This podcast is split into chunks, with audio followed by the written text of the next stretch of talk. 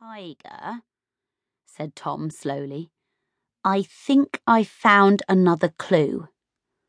For finding Holly? Tiger said. No, but it might be a strange scientific discovery instead. Tiger and Tom peered at the moony coloured shape through the magnifier. Tom dug away more earth with his pencil, and they stared at each other with wide eyes. What Tom had found felt cool and smooth, rounded at one end and pointier at the other. It was an egg. They were sure that birds laid eggs in nests, but this one seemed to have grown in the ground. We might have another case already, said Tom. Together they walked slowly back to the house, with Tiger holding the egg carefully in her hands. May Days climbed down from the scaffolding as the builders were ready to pack up for the day and go home. Oh, she said, seeing the egg. Is it time for tea, detectives? The children explained where they'd found the egg, and they all went to the kitchen.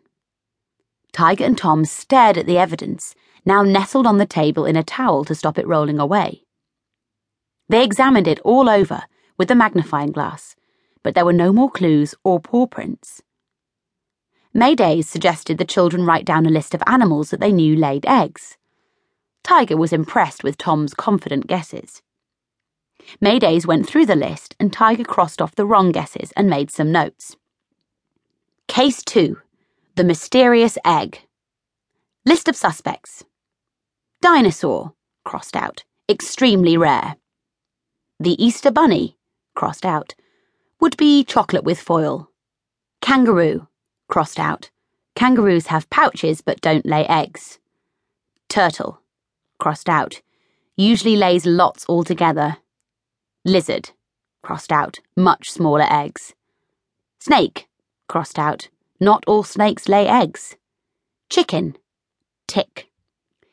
If it was a chicken egg from the shops, it would have a little lion and date printed on it, said May Days. But I declare that it is definitely a chicken egg. Tiger excitedly put a tick next to the correct answer. But how did it get in the ground? said Tiger. Good question, May Days said with a twinkle in her eye. And what about this question? Who might have buried the chicken egg to hide it and save it for their tea another day?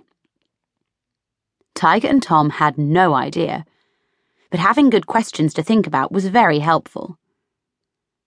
Tiger took her job as pet detective very seriously and quickly came up with an answer although not to that particular question. Food, Tiger said, suddenly forgetting about the egg and going back to case one. Instead of looking all over for Holly, they would tempt her to come to them with food. Using a box of cat treats, Tiger and Tom laid a fishy smelling trail.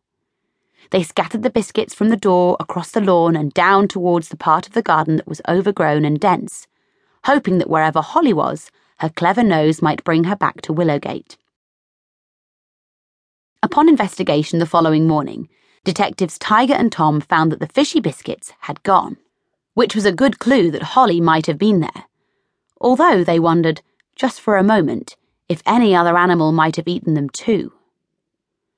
Unfortunately, there was no evidence of paw prints on the grass, though. They also discovered that nobody had remembered to bring the washing in from the day before and now Tiger's striped socks were missing from the line. And the conservatory door was left open overnight, and a pot had been broken with the soil spilled over the floor. Tom poked around in the soil with his pencil. There was another egg buried there. But who had done all this? It must be Holly, said Tom, thinking he had already cracked both cases of the missing cat and mysterious egg, now eggs. Holly is an egg and sock thief. As far as Tom was concerned, there were not two separate investigations, but only one. Tiger was upset by two things. If Holly had been there, why hadn't she come to see Tiger? She always used to turn up to see what Tiger was doing. And also, Tiger didn't like her favourite cat being accused of stealing. Tiger rested her pencil against her lips, thinking hard. How could Holly carry the eggs? she said.